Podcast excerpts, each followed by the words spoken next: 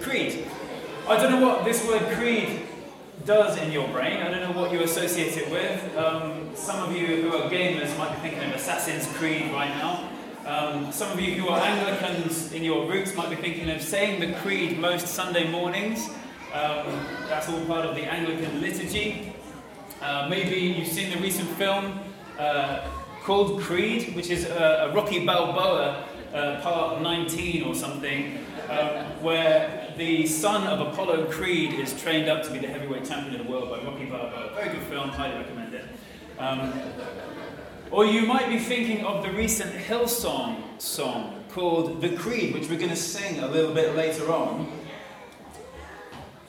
which goes something like this.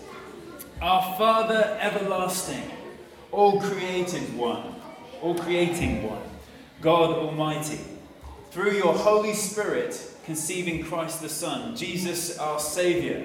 Verse two, our judge and our defender, suffered and crucified, forgiveness is in you.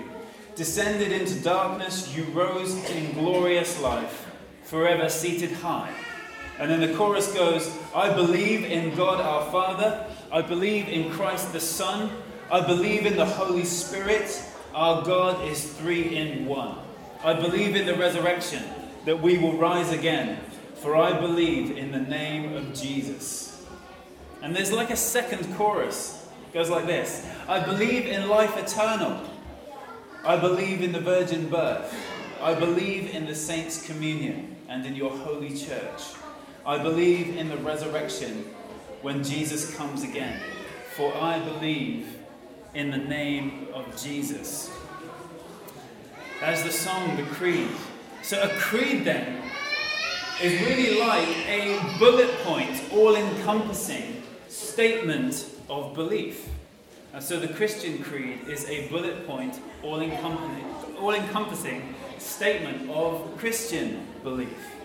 And in this Hillsong song, which we're going to sing after this message, there is no less than eleven references to the resurrection.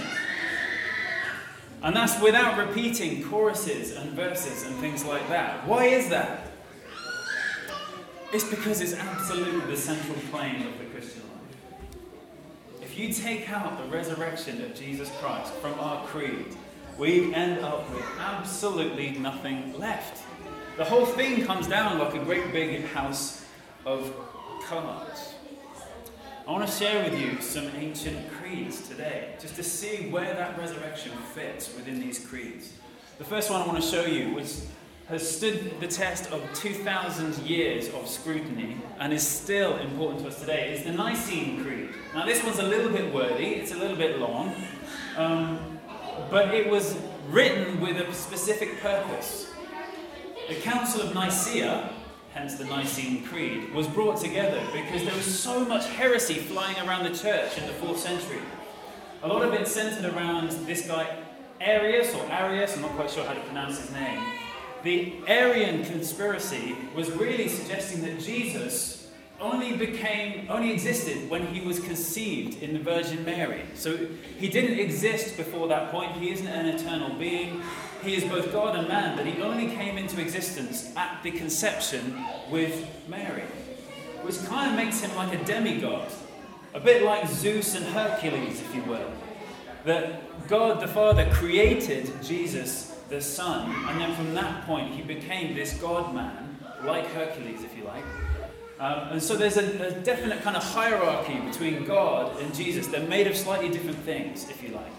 So that, that's what the, the uh, heresy was, that they were trying to correct. So all of the early church fathers got together in Nicaea to say, we need to pin this down, who Jesus is. And out of that council, this is what came up. So there's a huge chunk of this, which is really just about who Jesus is. So first line, God gets one time, God the Father gets a tiny line at the beginning. I believe in one God, the Father Almighty, maker of heaven and earth, of all things visible and invisible. That's how far we get with God the Father. Um, pretty much the rest is about Jesus. I believe in one Lord Jesus Christ, the only begotten Son of God, born of the Father before all ages, God from God, light from light, true God from true God, begotten, not made, consubstantial with the Father, there's a big word, basically means made of the same stuff. Through him all things were made. For us men, I want to put women in there, for us mankind and for our salvation, he came down from heaven and by the Holy Spirit was incarnate of the Virgin Mary and became man. For our sake he was crucified under Pontius Pilate. He suffered death and was buried and rose again on the third day in accordance with the Scriptures. Hallelujah. He ascended into heaven and is seated at the right hand of the Father. He will come again in glory to judge the living and the dead, and his kingdom will have no end. I believe in the Holy Spirit, the giver of life, who proceeds from the Father and the Son, who with the Father and the Son is adored and glorified, and who has spoken with the prophets. I believe in one holy Catholic and Apostolic Church. I confess one baptism for the forgiveness of sins, and I look forward to the resurrection of the dead and of life in the world to come. Amen. It's good words, isn't it?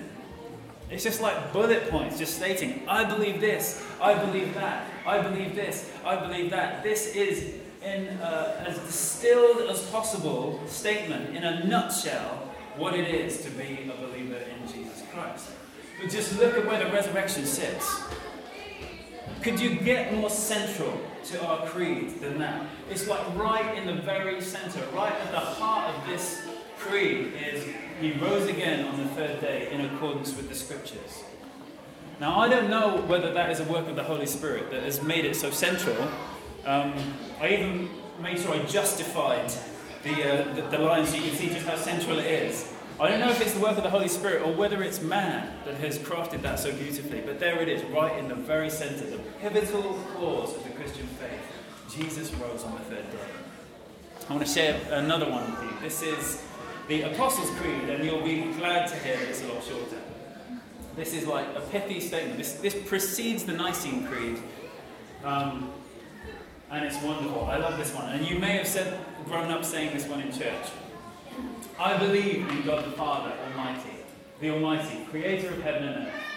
I believe in Jesus Christ, his only Son, our Lord, who was conceived by the Holy Spirit, born of the Virgin Mary, suffered under Pontius Pilate, was crucified, died, and was buried. He descended to the dead, and on the third day he rose again. Hallelujah. He ascended into heaven. He is seated at the right hand of the Father, and he will come to judge the living and the dead. I believe in the Holy Spirit, the Holy Catholic Church, the communion of saints, the forgiveness of sins, the resurrection of the body, and life everlasting. Amen. That Catholic Church bit there is not necessarily the Roman Catholic Church. It just means the global, true Church of Jesus Christ. But look again where the resurrection sits. Right in the very center, smack bang in the middle of the Apostles' Creed. Was that the Holy Spirit or was that the work of men? I don't know, but I love the fact that there it is, right in the very heart of the creed. I love it.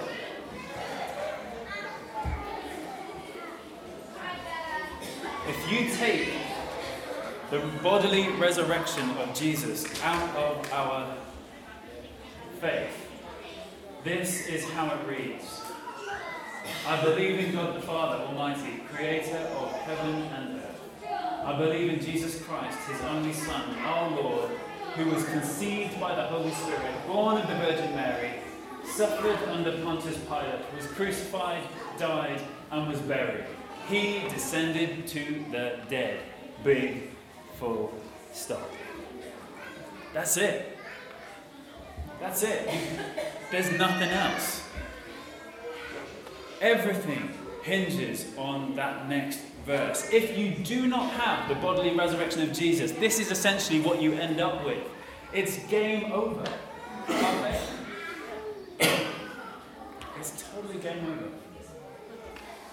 Just look at the rest of the creed without the resurrection. He ascended into heaven. No. He didn't ascend into heaven. If he didn't rise again, then he is still stuck in the grave. He is seated at the right hand of the Father. No. If he is still in the grave, then we do not have a great high priest. sat at the right hand of the Father. We do not have anyone on the throne of heaven that understands what it is to be human. If he didn't rise from the dead, he will not be coming to judge the living and the dead either, for he is dead himself. There is no way to bring this world to a positive conclusion.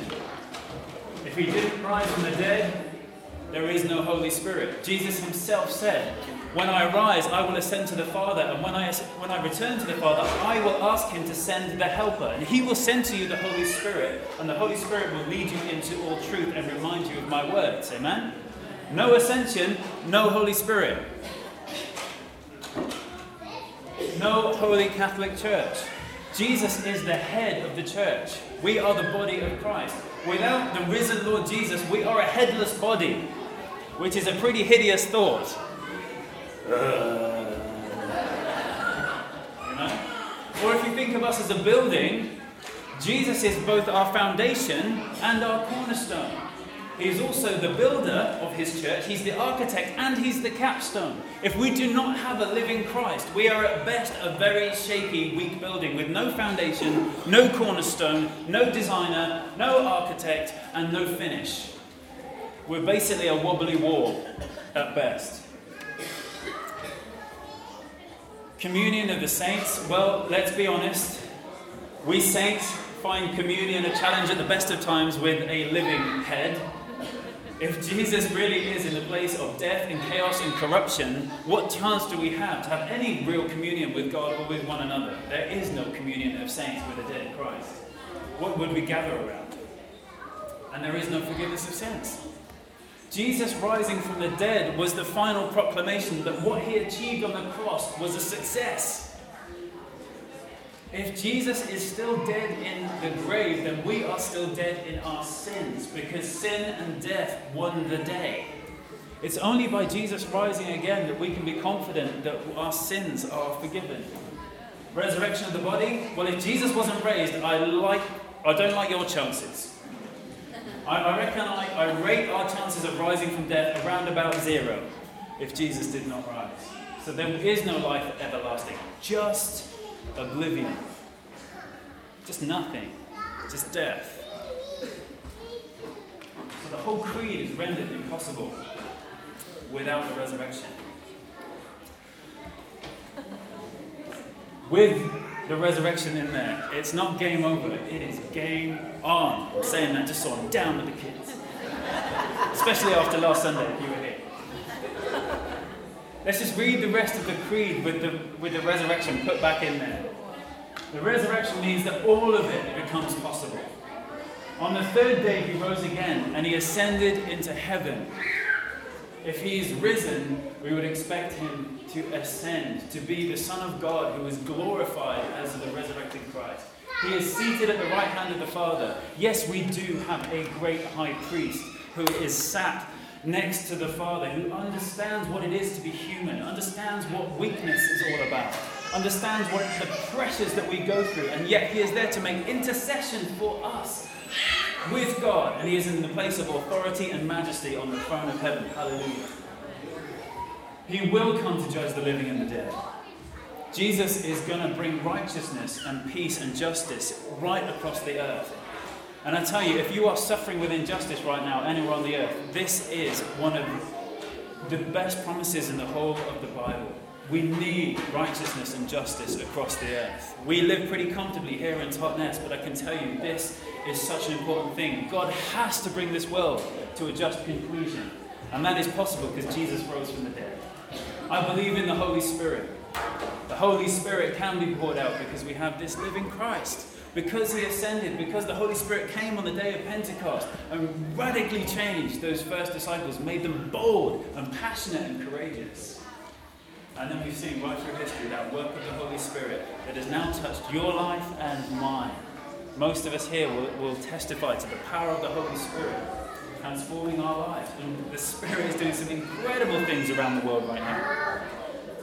We do have a Holy Catholic Church. We do have a togetherness. We have a body that has a head.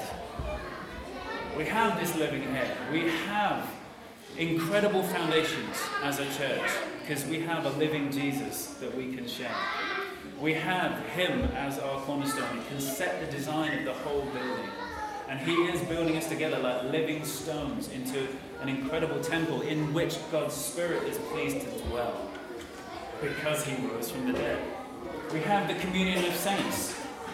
We have a living Christ that we share in the church. When we break bread together, when we share in communion, we share, this is my body given for you. And we partake of the body and we find it life-giving, not death-giving. And because we have this incredible living Jesus moving and living amongst us, he brings a unity out of the church that is impossible in any other way. And you know what? God is doing a phenomenal work of unity right across the world. Churches are coming together like we have never seen before in history because he lives. Forgiveness of sins. In the words of Isaiah, though your sins were like scarlet, they are made white as snow. Jesus' resurrection was the final word of what he achieved on the cross through his death. Is a great success, but it is total victory over sin and death. Resurrection of the body.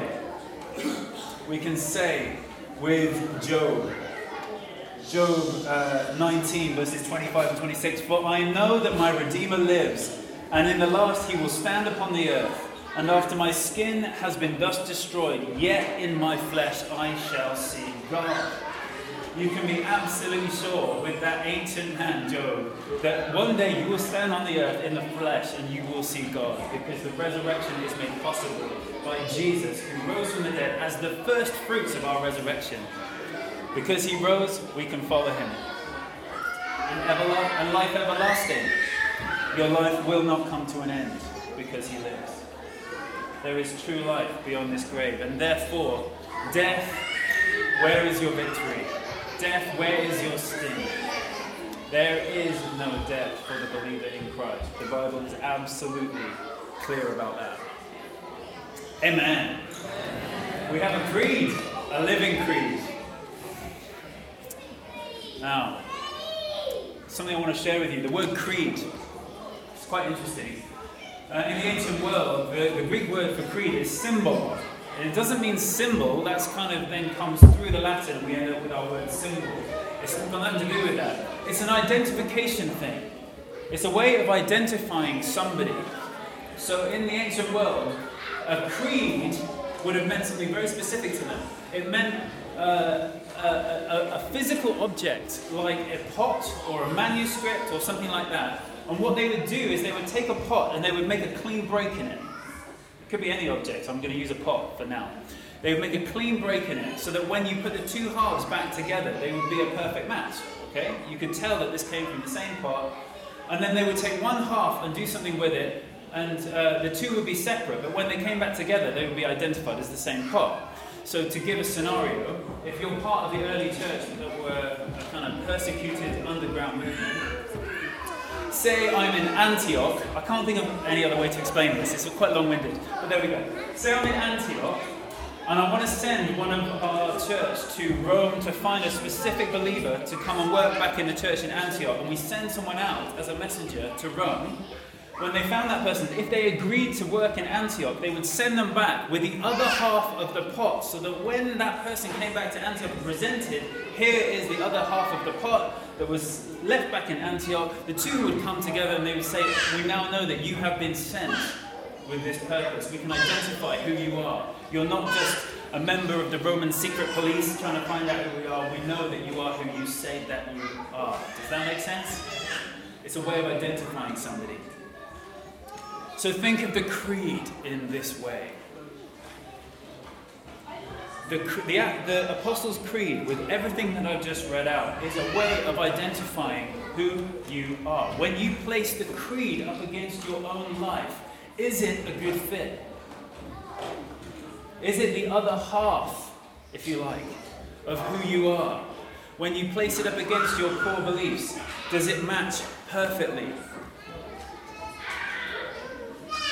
When you line up the creed with your life, you find that if you find that, yes, it's a good fit, and yes, the resurrection is truly at the center of your core beliefs, you are identified as a true believer, And what is more, because the resurrection is right there, right in the heart of it, at the center of your core beliefs, the term impossible doesn't mean much to you any longer.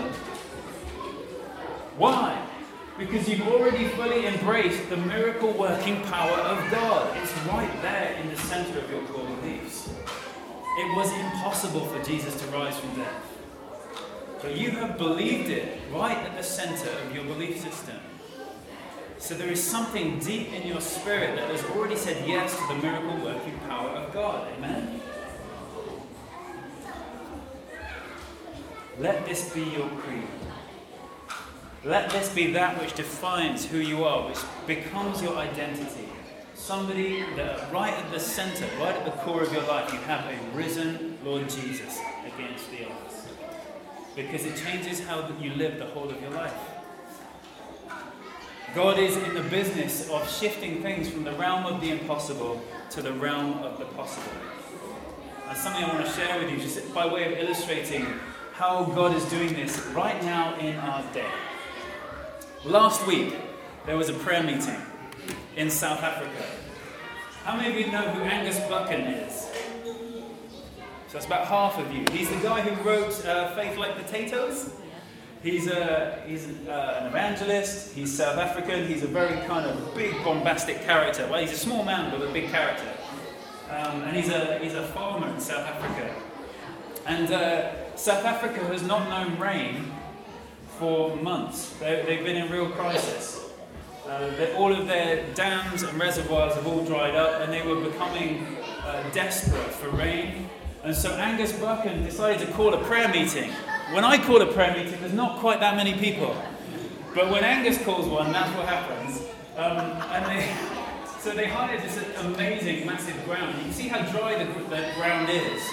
And amongst other things, they got on their faces and they prayed for rain. They said, God, would you send rain on this part of the world? We're dying out here. And by the end of the prayer meeting, on the same day, on Saturday the twenty-fourth of March, you can just look at the rain clouds. This is the same event towards the end of the day. The rain clouds start coming in and they start feeling the first spots of rain, which massively encouraged this crowd, and they press in in prayer. And the next day, this is the floods in Johannesburg. Do you like that? Flash floods across Johannesburg. We, we have a miracle working God. We have a God that can absolutely do the impossible. And it began with the resurrection of Jesus. It, God wanted to implant that sense of the impossible becoming possible right at the beginning, right at the beginning of the story. Because Jesus rose from the dead. When you believe that, and you've got that deep well of faith in the resurrection power of God, we can pray for anything. Anything at all. Anything, however impossible and dry the ground may be. However your world may seem. However clear the skies are. An impossible rain is to come. Even if it's not the rainy season, it doesn't matter. When you've got the miracle-working faith of God in your heart, you can pray for anything. And God can do impossible things. So this Easter, I want to encourage you to ask God to do the impossible in your circumstances. Let's not just leave this as a, a day of eating chocolate and going to church and singing some uh, exuberant songs. Let's ask God to do some impossible things. What area of your life is feels impossible and needs a touch of the resurrection power of God? I want you to identify it, if you can. And you will find a little pur- purple piece of paper on your seat. And I want to encourage you to write that down. They are purple for a reason, because historically purple is the colour of majesty and glory of God. And so I want, to, I want you to write on the purple piece of paper, what is it that needs to shift? What is that impossible area of your life that needs a touch of the impossible resurrection power of God? And when you've written it down, there's some pens that we can uh, send around if you want one. There's some pens over here at this end, uh, which you can use in a minute.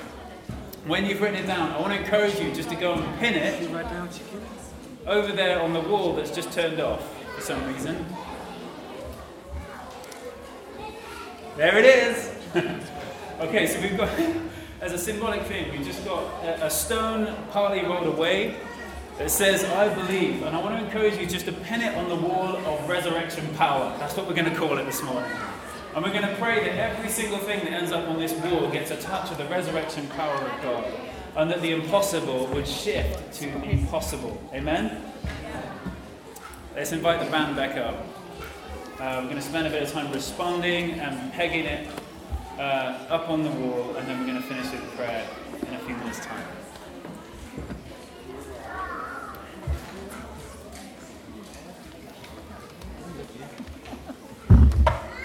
Just as you do that, I'm just going to pray that God would help us to identify the right things. Heavenly Father, I want to ask that you would show us what areas are the most important for us right now. Maybe areas that feel hopeless, feel impossible, feel like they're never going to shift. Maybe areas where the enemy seems like he's got a real grip on our lives and he's never going to let go. Lord, give us the courage to write those things down and to bring them as prayers to you, that you may touch them with your resurrection power and do the most incredible, miraculous resurrection things with our lives. Lord, would you give us the courage to do that and show us what we are, we are to pray for? In Jesus' name. Amen.